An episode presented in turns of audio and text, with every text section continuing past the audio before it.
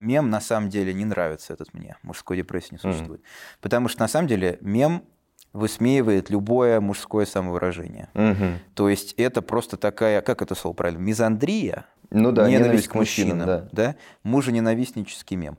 Эм, То есть буквально Что угодно. что угодно. То есть неуязвим для этого мема только человек, который молча работает на скучной работе, зарабатывает там огромное количество денег И приносит их жене. и приносит их жене. И в свободное время занимается какими-то очень гетеросексуальными вещами, может футбол посмотреть с пивом. Вот никто не скажет, о, смотрит футбол с пивом, ха-ха, ну да, мужской депрессии не существует. Ну, потому что это как бы нормативное занятие, а любое самовыражение, кроме пива и футбола, оно вызывает, значит, вот это вот. Да. Сначала говорят, что мужской депрессии не существует, а потом снимают на заброшке видеоподкаст, будучи взрослыми мужчинами. Под названием «Распад». Четвертый выпуск. А это его ведущий Марк Брачков-Погребиский. И Степан Костецкий. Поехали.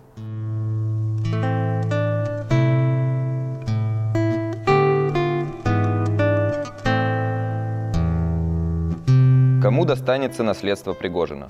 Сын, Минобороны, внешняя разведка. Коммерсант сообщает, что в реестре наследственных дел Федеральной нотариальной палаты появилось дело Евгения Викторовича Пригожина после того, как он, соответственно, погиб в авиакатастрофе. Якобы. Предположительно. А, Политконсультант Пригожина Максим Шугалей в разговоре с The New York Times, между прочим, сказал, что российские власти не собираются или не способны взять на себя все функции, которые были у ЧВК «Вагнер», и что потенциальным наследником какой-то части империи может стать его сын Павел, которому всего 25 лет. Кстати, единственный сын. Его единственный сын. В 2022 году Павел уже попал под американские санкции. По данным Вашингтона, он управляет тремя крупными компаниями, связанными с недвижимостью. Значит, основные претенденты на ресурсы, которые были у ЧВК «Вагнер» до гибели Евгения Пригожина, а, как считает NYT, это Минобороны, а также служба внешней разведки, которая, по данным американцев, претендует на медиа-империю Пригожина и на ее функции в Африке. Не только медиа, а всей империи Пригожина, соответственно. Вот э, такой вот раздел имущества происходит, предположительно, прямо сейчас, пока мы с вами тут сидим. Да, нам-то с вами делить нечего, а кому-то есть что. Но а что мы вообще про Павла Пригожина знаем? Это сын Евгения Пригожина, действительно единственный. Еще у него две дочери есть, Полина и Вероника. И, кстати говоря, Вероника – это а, единственный ребенок Пригожина, который не попал под санкции США, Евросоюза и других стран и международных э, объединений. То есть она якобы никак не связана с его делами. А она все равно владеет какими-то активами, Мгм. То ли гостиничными, то ли ресторанными. Но как-то вот не случилось. Ну, действительно, возможно, потому что только бизнесовая составляющая с военной частью его деятельности, она никак не связана. Мгм. Ну да ладно, мы говорим про сына, да, про единственного его наследника мужского пола, Павла. Что вообще мы о нем слышали когда-либо? Да, мы слышали немного. Мгм. Мы знаем, ему 25 лет. А, ровесник практически наш. Кстати, Павел, а, вы вряд ли посмотрите, но если вы к кому-то захотите прийти, то пусть это будет не какой-то там... Кто это может быть? Я даже не представляю. К кому он может прийти? По интервью дать? Како- к какому-то государственному СМИ, я думаю. Да. Вот, Павел, не надо государственным СМИ. Давайте нам. Вы знаете, куда идти, если вот хотите. Значит, э, что мы знаем? Первое. Сам э, Евгений Пригожин сказал, что его сын Павел отслужил срочную службу в армии. В армию он пошел в 18 лет. После этого, по словам Евгения Пригожина, Павел отправился воевать в Сирию. В составе ЧВК «Вагнер»? А, точно мы не знаем, поэтому не говорю Мгм. в составе ли ЧВК «Вагнер», но э, есть, ходят слухи, что он и в других горячих точках после Сирии бывал. Мгм. Пункт второй. В конце мая Этого года. этого года, да, ага, получается этого года, в конце мая, в разгар бахмутской мясорубки, Мгм. да, когда э, ЧВК «Вагнер» э, долго, э, собственно, пыталась взять город Бахмут, он же Артемовск, а, вышла публикация в телеграм-канале ВЧК ОГПУ. Кто-то скажет, что это вы цитируете телеграм-канал такой, но, между прочим, уже даже уважаемые СМИ. Такой Реальность такова, что Да, что уже нам- ссылаются все на такие телеграм-каналы. уже. Больше не на что ссылаться, да. Вот, так что мы тоже сошлемся. Появилась публикация, там видео, как а, дети Пригожина, как раз Па- Павел и Вероника, отдыхают в Карелии. Якобы этому телеграм-каналу видео слили их друзья. В смысле, друзья Павла и Вероники. Мгм. Значит, эм, та- короткая цитата из этой публикации. «Изюминкой вечеринки, пишет телеграм-канал ВЧК УГПУ, стал доширак с выложенными на нем майонезом буквами SVO под песню «А ты в деревне соси». Собственно, Евгений Пригожин отреагировал тоже на эту публикацию и сказал следующее, что да, мол, мои дети отдыхают в Карелии, едят доширак. Дальше цитата Пригожина. Он говорит, я бы это видео сам слил, чтобы ткнуть мордой зажравшуюся элиту, что, оказывается, мой сын, Павел, доширак в Карелии ест. А не где-то там в Дубае э, употребляет дорогостоящие наркотики, скажем.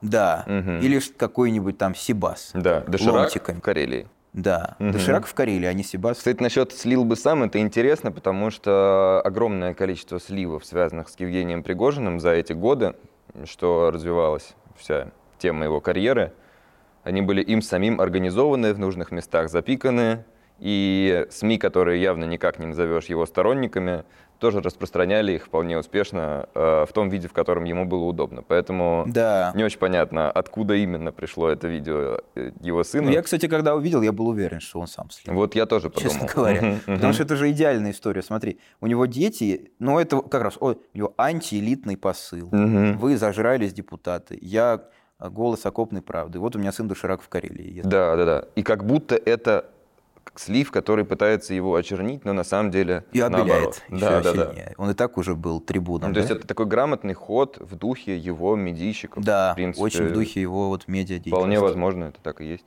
Да, ну и э, при этом он, собственно, говорит, ткнуть мордой зажравшуюся элиту про их детей. Он много говорил, что вот, э, а ваши дети вот на фронт. Только когда дети таких-то, таких-то, таких-то политиков окажутся на фронте, народ реально скажет, да, эта вся история с Украиной военная важная, мы готовы включаться.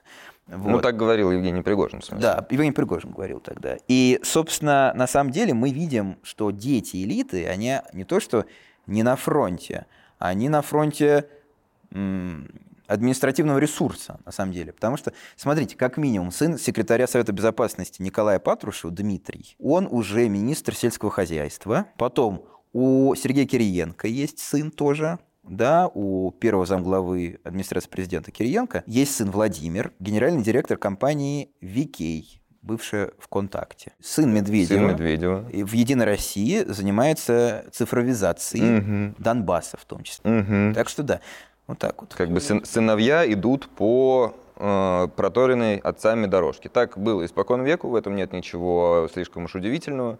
Но интересно, что это уже определенное будущее. Уже сейчас понятно, Да. как оно будет развиваться. Какие фамилии будут звучать в новостях? Да, да, да. Через 50 лет их внуки будут. э, Да, те же самые. Говорят, что настоящая аристократия формируется за э, четыре поколения стабильности.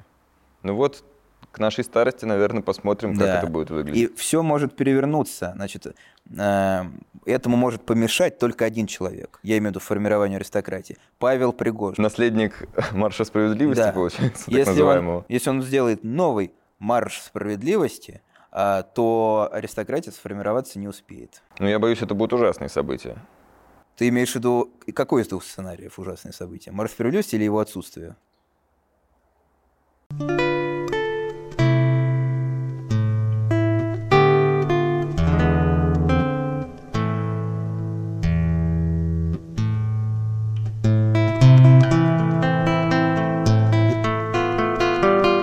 Нейропенсионерка из Гомеля дала интервью местной газете. Почему люди больше не нужны?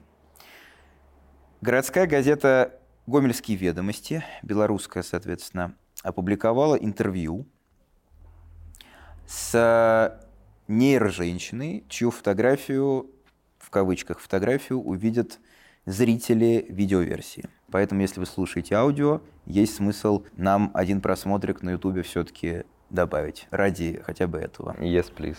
Да, хотя уважаем аудиоверсию, она тоже здоровская. Так вот, Спасибо, что слушаете нас. да. Так вот, эта нейропенсионерка похвалила Гомель. Ам, например, цитату, значит, можно привести следующую. Все эти культурные мероприятия делают Гомель особенным и интересным местом. Я люблю посещать концерты на закрытых площадках, Не менее важно, что организованы экскурсии по историческим местам. У нас есть местный музей, драматический театр, художественная галерея.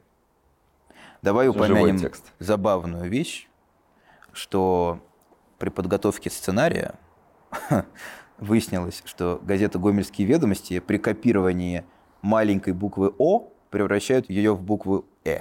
Да, я когда увидел сценарий, я думал, что ты решил посмеяться над белорусским языком и специально исковеркал всю эту реплику, да. Чтобы как будто как Лукашенко по-русски разговаривает, вот что-то такое. А оказывается, почему-то при копировании вот так. да. Наверное, это какая-то защита от копирования. Видимо, да. В общем, на самом деле, почему мы так много говорим про Беларусь в нашем подкасте? Потому что Белоруссия сегодня – это Россия завтра. Когда мы смотрим в Белоруссию, мы можем узнать будущее. И у меня на самом деле вопрос э, к, этому, к этой новости следующий. Почему им для интервью не подошла обычная живая пенсионерка? Зачем они взяли нейросгенерированную пенсионерку. Ну, слушай, а почему Сбер в своих рассказах о том, как будет процветать в ближайшие десятилетия серебряное поколение, так называемое, использовал тоже нейросгенерированных стариков? Да. Э, в этом отчете ежегодном, который они делают, вот это вот утопическое будущее, оно почему-то всегда рисуется нейросетями. Это все заставляет э, задуматься о новом мировом порядке и прочем вот таком вот э, западном ужасе, который воплощает в себе значит, 85-летний экономист, основатель Всемирного экономического форума Клаус Шваб. Про него многие патриоты, традиционалисты, вообще люди, озабоченные значит, негативным влиянием Запада, например, Кучера в интервью Юрию Дудю, иноагенту, говорят, что он вот несет в себе вот это вот зло, хочет нас всех заставить жить в арендованных капсулах, есть жуков и прочее, и прочее, ничем не владеть. Вот эти вот все картины мрачной утопии. Да. Но дело в том, что люди, которые боятся Клауса Шваба, они, как правило, не замечают, что у нас в Российской Федерации своих таких Клаусов Швабов просто навалом. И надо сказать, что э, прежде чем ты продолжишь, э, надо сказать, что Клаус Шваб, вот если я угадаю, кого ты имеешь в виду из российских Клаусов Швабов, оригинальный Клаус Шваб занимается примерно тем же, тем же самым, потому что тоже Кучера когда он это интервью давал, и все другие люди, которые поддерживают Кучеру, например, мы, да? Факт. А пусть, может, мы не во всем Кучеру поддерживаем, но в чем-то поддержим. Сразу какие у нас теги? Действительно, еда из насекомых, искусственное происхождение коронавируса, что Клаус Шваб придумал коронавирус, чтобы продать побольше вакцин, Клаус Шваб развязал все войны, чтобы продать больше оружия и так далее. И действительно, э, такая фигура очень Э, ну, зловещая. И внешность у него тоже такая полумасонская. Да, да, да. Выглядит как какой-то священник какого-то мрачного культа сатанинского. Да. Как будто они там к Тулху поклоняются или что-то в этом духе. Вроде того. А, но если заглянуть совсем недалеко, в вполне легальные, достаточно открытые организации в России, например, Курчатовский клуб, Михаил Ковальчук, его глава, а, в недавнем отчете в своем недавнем выступлении э, говорил точно о таких же вещах, о том, что мы сейчас будем воспроизводить человека искусственными методами, доодушевлять, воодушевлять и доодушевлять машины. Доодушевлять. До, да, там есть доодушевление такой термин. И а, в, в том выступлении, о котором я говорю, был самый интересный пассаж, который я сейчас зачитаю. Он с некоторым сомнением его озвучивал, сказал, что не хотел говорить такого в незнакомой но аудитории, но все-таки вынужден это сказать. Цитата следующая. «Мы с вами должны отчетливо понимать, что сегодня люди больше не нужны».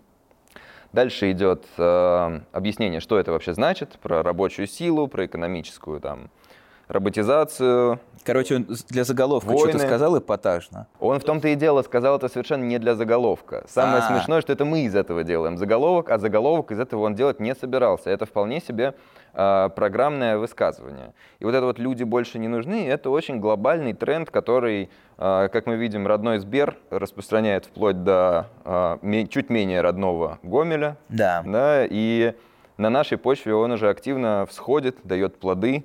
И совершенно неудивительно, что местным властям в Республике Беларусь не нужна никакая реальная пенсионерка. То есть нейропенсионерка получит пенсию в цифровых рублях, получит на праздник NFT в виде пакета гречки, на котором QR-код, который ведет ее на электронные выборы, где она за кого надо проголосует, может быть, даже за Нейра Жириновского. Она получает NFT в виде цифровой гречки, но ей приносит, может быть, и настоящий пакет гречки. Это последний такой, знаешь, эхо времен, когда хоть что-то было настоящим, а не цифровым. А где они тогда его оставляют, если они приносят его нейропенсионеру? Ну, а, они, значит, как-то и посылают через портал, куда-то там в нейромир. Я, не, я не знаю, как это устроено. Может быть, нам в комментариях подскажите, есть портал в нейромир или нет. Значит, если он есть, они посылают физический пакет mm-hmm. гречки в нейромир через портал, но на нем QR-код должен быть, и он уже на электронное голосование ведет нейропенсионерку. Ага, вот так вот чтобы было красиво, чтобы все-таки как-то миры сополагались. То есть полный отказ уже от концепции виртуальности и реальности, все сливается да, воедино. синергия такая происходит. Главное, что люди не нужны из плоти и крови.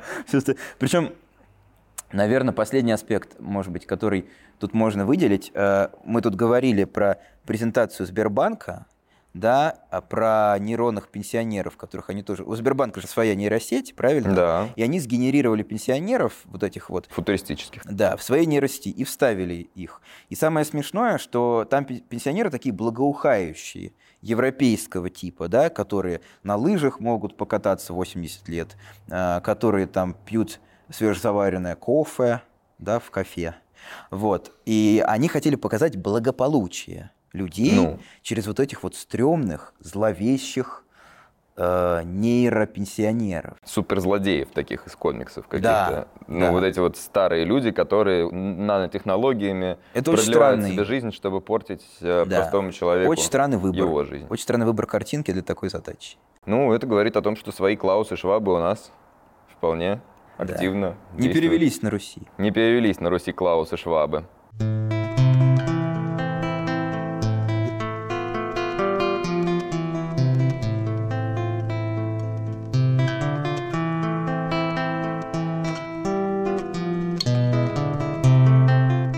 Военкоры вступились за Милохина и атаковали Мизулину.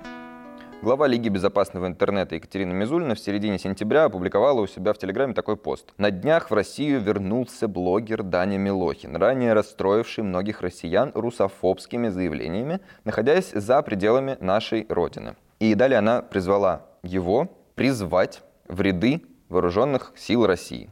Молодого человека. Да, призвать молодого человека в ряды вооруженных сил России. Да, молодой человек это как э, наименование мужчина в новостях. Э, да. А, максимально дегуманизирующее вот это вот какое-то абстрактное государственное слово. Да. Она призвала его призвать, извините за тавтологию, и буквально через пару дней он так быстро, как только мог, смылся обратно. Сел на самолет и улетел в Дубай. Угу. На что Екатерина Мизульна отреагировала с большой радостью и написала, что это, цитирую, результат консолидации и единения гражданского общества. И поблагодарила всех за поддержку. Да. Вот. Но поддержку ей оказали не все. Неожиданно оказалось, что часть патриотической общественности э, очень против такого шага и считает, что очень нехорошо выставлять вооруженные силы России э, в качестве какого-то наказания. Угу. Например, военкор Котенок написал следующее. «Госпожа Медзулина, простите, не ведает, что молотит. Какая армия этому пи***ру? Это наказание такое или поощрение? Короче, пришла пора снова защищать армию и пресекать, делать из нее отстойник для всяческой мрази. Вот так вот высказался военкор Котенок. А он котенок или котенок?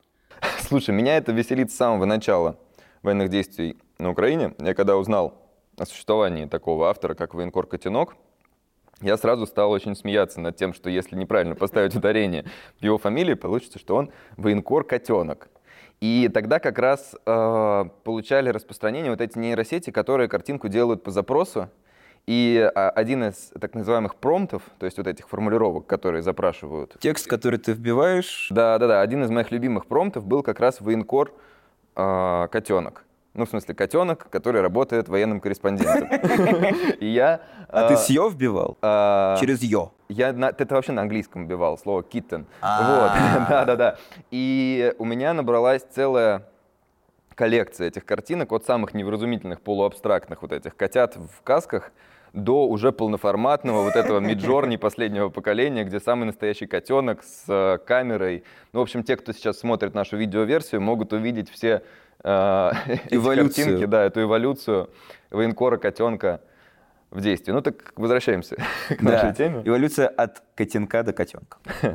Так вот, а, Действительно, э, интересно, что Мизулина не, после всего этого не то чтобы ответила им. Она mm. как-то так, знаешь, на тормозах спустила. Интересно. То есть, грубо говоря, расклад следующий. Да, приехал Милохин, который пел гимн Украины, кстати. А, с его то есть коллегой, они просто русофобию. Да, он пел с его коллегой-тиктокером Артуром Бабичем угу. гимн Украины. То есть они прям выражали поддержку противоположной стране. Ну, это уже как бы может быть так воспринято, но, по крайней мере, гимн Украины пели. Угу. Он вернулся из долгой эмиграции в Россию. Она говорит, давайте его в армию. И ей говорят, а почему у тебя армия как будто тюрьма Мизулиной? Угу. Да? И действительно возмутились военкоры и другие деятели. Армия – это не наказание. Армия не наказание, а наоборот, привилегия – это престижно. Армия mm, только... Да, если это сказать, то оно сразу так и получится. Да, мы верим в слова. Да. Трансерфинг – реальность. Кто постарше, помнит книгу. Да, Вадим Зеланд был. Такой. Да, был такой. И действительно, многие, особенно оппозиционеры российские, говорят, что армии наказывают, заболевают в армию. Кстати, была чудовищная довольно история, что какой-то экс-оппозиционер, а, молодой совсем парень, который, по-моему, не помню, с какой оппозиционной организацией был связан, честно скажу, но в результате попал э, на спецоперацию, причем как бы вроде бы плюс-минус по своей воле. Там а, типа добровольцем он пошел? Типа добровольцем. И ну, или не там. типа, вроде. Я читал вроде, что он был ну, настоящим. Ну, говорят, что он действительно да, поменял да, взгляд да, радикально. Да, был как бы против Владимира Путина, стал за Владимира Путина. И пошел воевать, и погиб. И погиб. Печально. Да. Печально. То есть это как бы было вроде как не наказание, но, в общем, история сложная. Угу. Да, а мы в одном из выпусков говорили про такого сенатора Константина Долгова, не будем тут долго это все рассусоливать, у него, в общем, случился бытовой конфликт на улице с другим человеком, угу. скромным человеком. И мы удивлялись с тобой, что сенатор Долгов не пригрозил этому человеку, сейчас я тебя отправлю воевать на Украину. Угу. Да?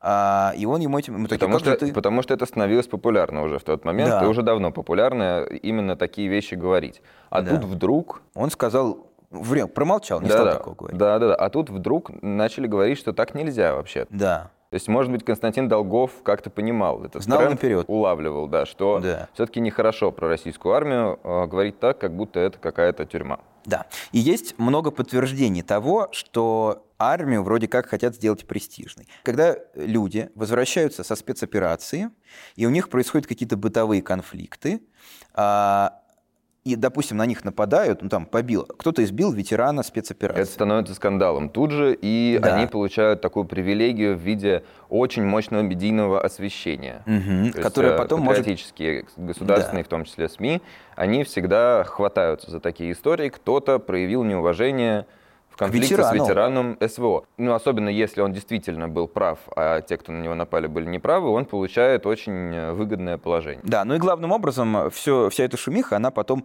приводит к тому, что людям дают э, 40 посерьезнее. 40, ты прям как сотрудник говоришь. А ты, ты думаешь, я не сотрудник в душе? Я надеюсь, что нет.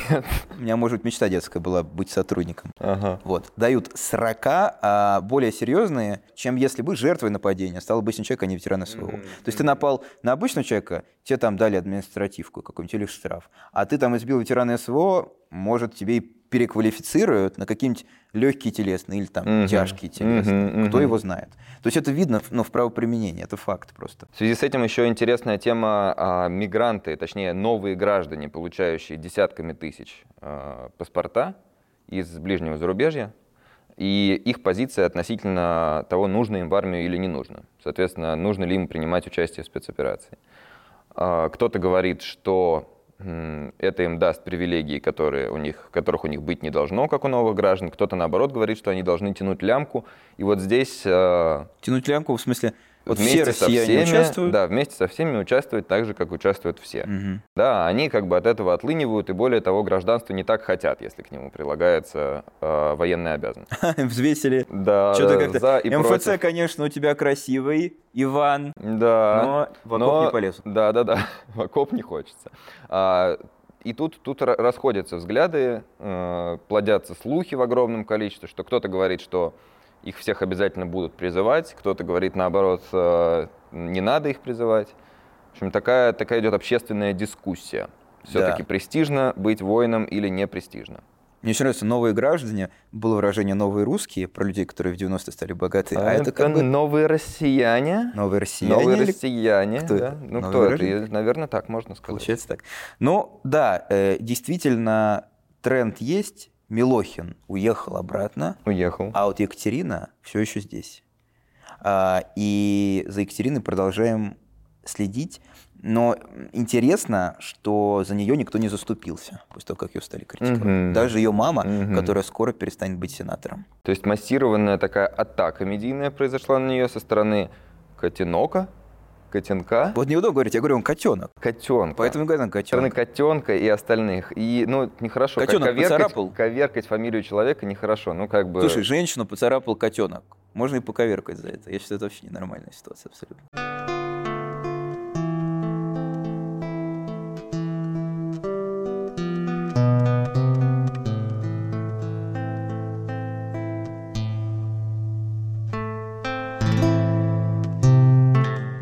Шпионим с уважением.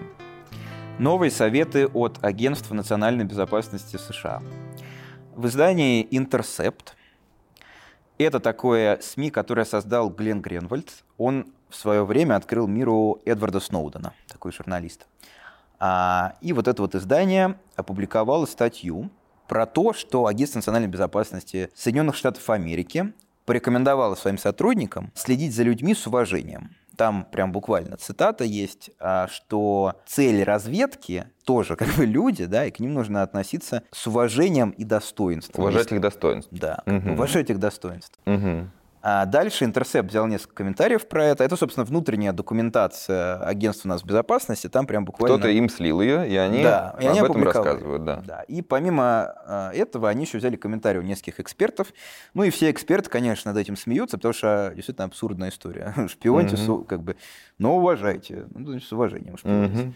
Не подсматривайте, Мгм. когда не надо. Подсматривайте, но в определенные моменты. Определенные определенные часы. посма- Да. После 11 не подсматривать. Мгм. Неправильно. В рабочих чатах не тегать после 11, не подсматривать за людьми после 11. Ага. Какой там контекст? Почему вообще эта публикация, почему это важно? А, И почему Агентство национальной безопасности США, откуда, кстати, сам Эдвард Сноуден, да, Мгм. Вообще-то, а, почему они вот прям такую новую инструкцию для сотрудников выпустили? Там идет дискуссия сейчас в Америке. Значит, эм, у Агентства безопасности довольно большие полномочия, и этим обеспокоены и в евро- европейских правительствах, потому Мгм. что они за, за которыми они следят, да. активно за европейцами следили, даже за Мгм. лидерами европейскими. Да. И в Конгрессе США, собственно, тоже этим обеспокоены. И э, в Они Конгрессе хотят урезать им полномочия. да? многие хотят ограничить полномочия. То есть это такой слив с пиар-целями. Да. Типа, чтобы п- показать, вот смотрите, мы не такие уж и плохие. Ну, эксперты, конечно, очень смеются над этим. Они говорят, это как ЦРУ будет утверждать, что оно теперь будет уважать достоинство тех людей, которых оно пытает в Да. своих тюрьмах. Гуантанамо там. Да, да, да, что типа в любом случае такие технологии м, тотальной слежки, они несовместимы ни с каким уважением, ни с каким достоинством человеческим. И, конечно же, э, это просто такой оксюморон. Э, Где там ударение правильно? Забавный еще момент в публикации The Intercept. Э, АНБ тут следует за указом Байдена от 2022 года, который направлен на то же самое, на обеление вот репутации этой разведки, разведывательной службы, и в котором требуется следующее. Человек, за которым следит разведка, даже если это иностранец, даже если там так написано, буквально это такой человек, как Владимир Путин, все равно заслуживает того, чтобы его частную жизнь а, и его гражданские свободы уважались. То есть надо все равно высокоморально себя вести, даже когда следишь за каким-то заграничным противником Соединенных Штатов. В бассейне Путина нет камер ЦРУ и АНБ. Но, по крайней мере, они делают вид, что так. Пообещали ему, не будут ставить. Да. В, в открытом доступе Да, пообещали. да. Вот, вот так вот они говорят, мы хорошие шпионы, мы добрые, честные и разумные шпионы. Мы, если шпионим, то только правильно, очень высокоморально шпионим. Что не спецслужба, то какие-то громкие, красивые идеологические шаги. Так, например, разведывательные структуры США рекламировали себя как место, где очень развита инклюзия, то есть они принимают людей самых разных этносов, гендеров и так далее. Ко всем относятся с пониманием, с принятием. На нашей почве можно процитировать то, что говорят про недавно вновь открытую статую Феликса Дзержинского, про профессионализм и высокие моральные качества чекистов, то же самое, кстати, высокие да, моральные качества. Да, да, красивый образ вот этой вот спецслужбы, которая, конечно же, всегда с чистыми руками работает. И в красивой кожаной куртке с наганом. И с красной звездочкой, конечно. Как в сериалах да, на да. федеральных каналах. Ну, то есть это очень страшные структуры, которые созданы для того, чтобы быть страшными, бесчеловечными, которые имеют свою очень-очень мрачную историю, которая раскрыта едва ли на какую-то малую часть, и уже по этой малой части понятно, насколько там много ужасов. Я про любую такую структуру, конечно. И при этом она тщательно, ну, в силу, в меру возможностей, да, делает вид, Ну что она а, очень хорошая. Пока это не стало совсем смешно. мы хорошие парни.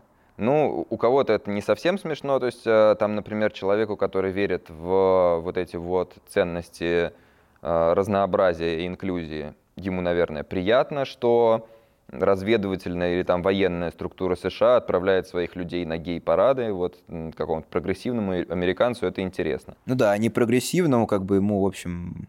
Да, но россиянину, который э, уважает советскую эпоху, в частности Иосифа Сталина, ему, наверное, приятно видеть памятник Дзержинскому э, рядом с э, зданием российской спецслужбы.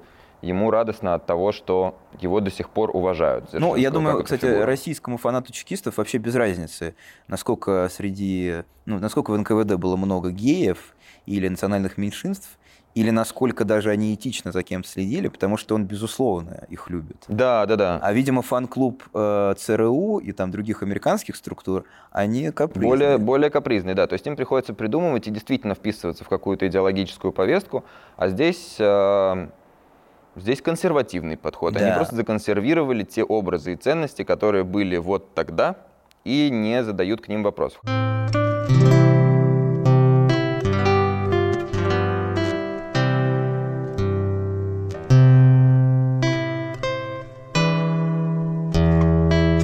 Первая африканская монахиня в РПЦ. Первая монахиня Русской Православной Церкви из Африки по имени Абигейл Джепчирчир, я надеюсь, я правильно произношу фамилию, в этом году приняла постриг в одном из монастырей Москвы, сообщает НТВ. А, у нее теперь новое имя – Мать Матрона. Она происходит из Кении, по-русски не говорит пока, но учится, говорит на английском и суахили. Отец Матроны – кенийский священник. Он не принял раскол церкви на Украине и перешел из Александрийского патриархата в экзархат Африки, созданный Русской Православной Церковью. Тоже, в смысле, он э, не русский в Кении, а кениец. Он кениец, да, но он был против раскола церкви на Украине. В репортаже говорится о том, что в монастыре Матрона э, делает свечи в мастерской, тако- таково ее монашеское послушание. А перед этим НТВ сняли, как она читает молитву на русском языке. И далее такая цитата в репортаже. «Конечно, с акцентом, но главное, что то, к кому обращены все молитвы, ее понимает». Да. Такая вот история. Гениально. А имя ей дал а, никто иной, как патриарший экзарх Африки митрополит Клинский Леонид Горбачев. По сути, вот этот митрополит Леонид, который в этой чудесной истории тоже есть, это главный человек Русской Православной Церкви в Африке. Мгм. А, немножко про него расскажем. У него любопытная биография и любопытная география, скажем так. Прежде чем ты начнешь рассказывать, я хочу обратиться к зрителям и слушателям и объяснить, что мы не накладывали колокола. Здесь Это неподалеку, случайность. Здесь неподалеку находится церковь, и вот как раз они начали звонить в тот момент, когда мы начали рассказывать вам новость про РПЦ. Да, мы даже не просили их. Мы не просили их, правда, честное слово, и не Да. подгадывали.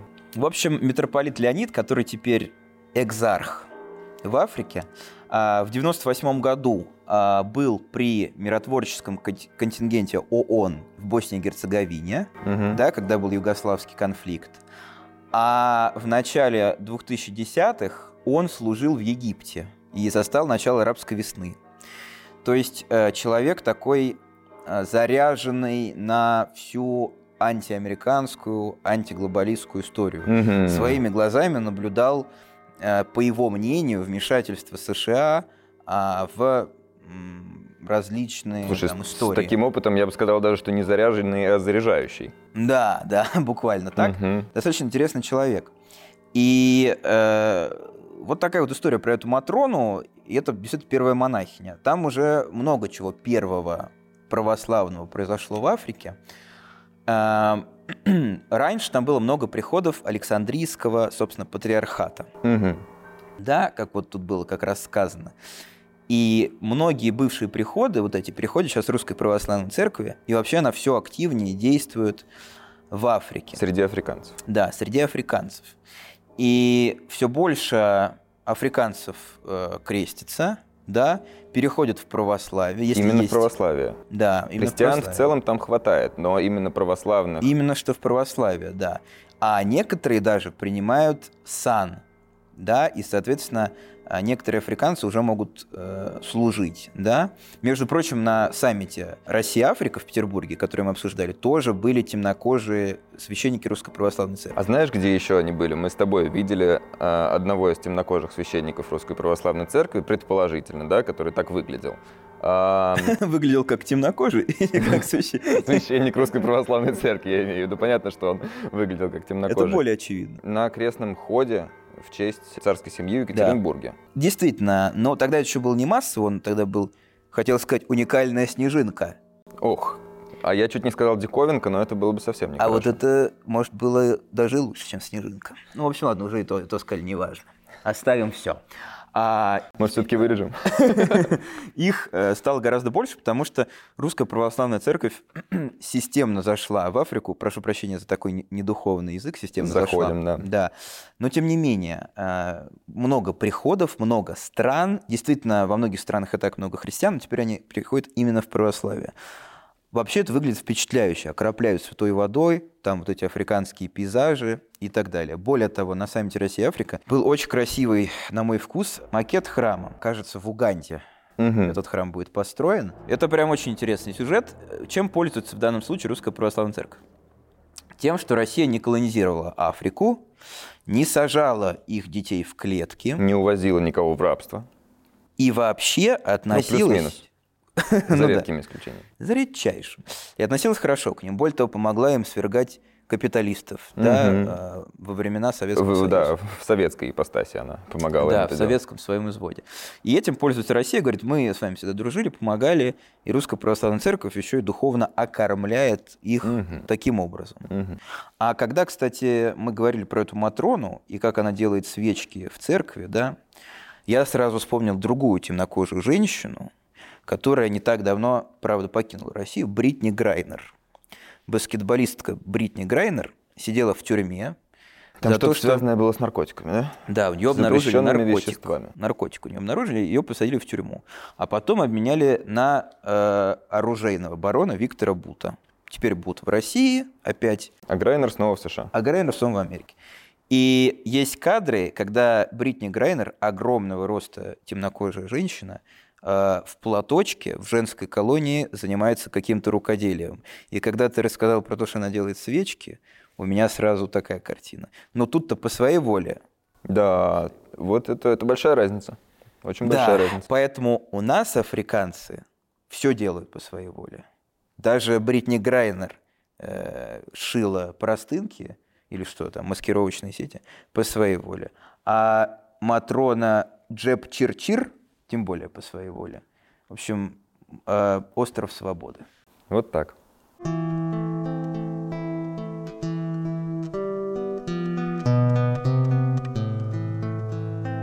Это был подкаст «Распад». Регулярный видеоподкаст лихих людей. Меня зовут Марк Братчиков-Погребиский. Я Степан Костецкий. За кадром Вячеслав Дружинин. Дизайн Полина Желнова. Спасибо, что посмотрели или послушали до конца. Подписывайтесь на нас, ставьте лайк, жмите на колокольчик. И пишите комментарии. Обязательно пишите комментарии. Пока. Пока.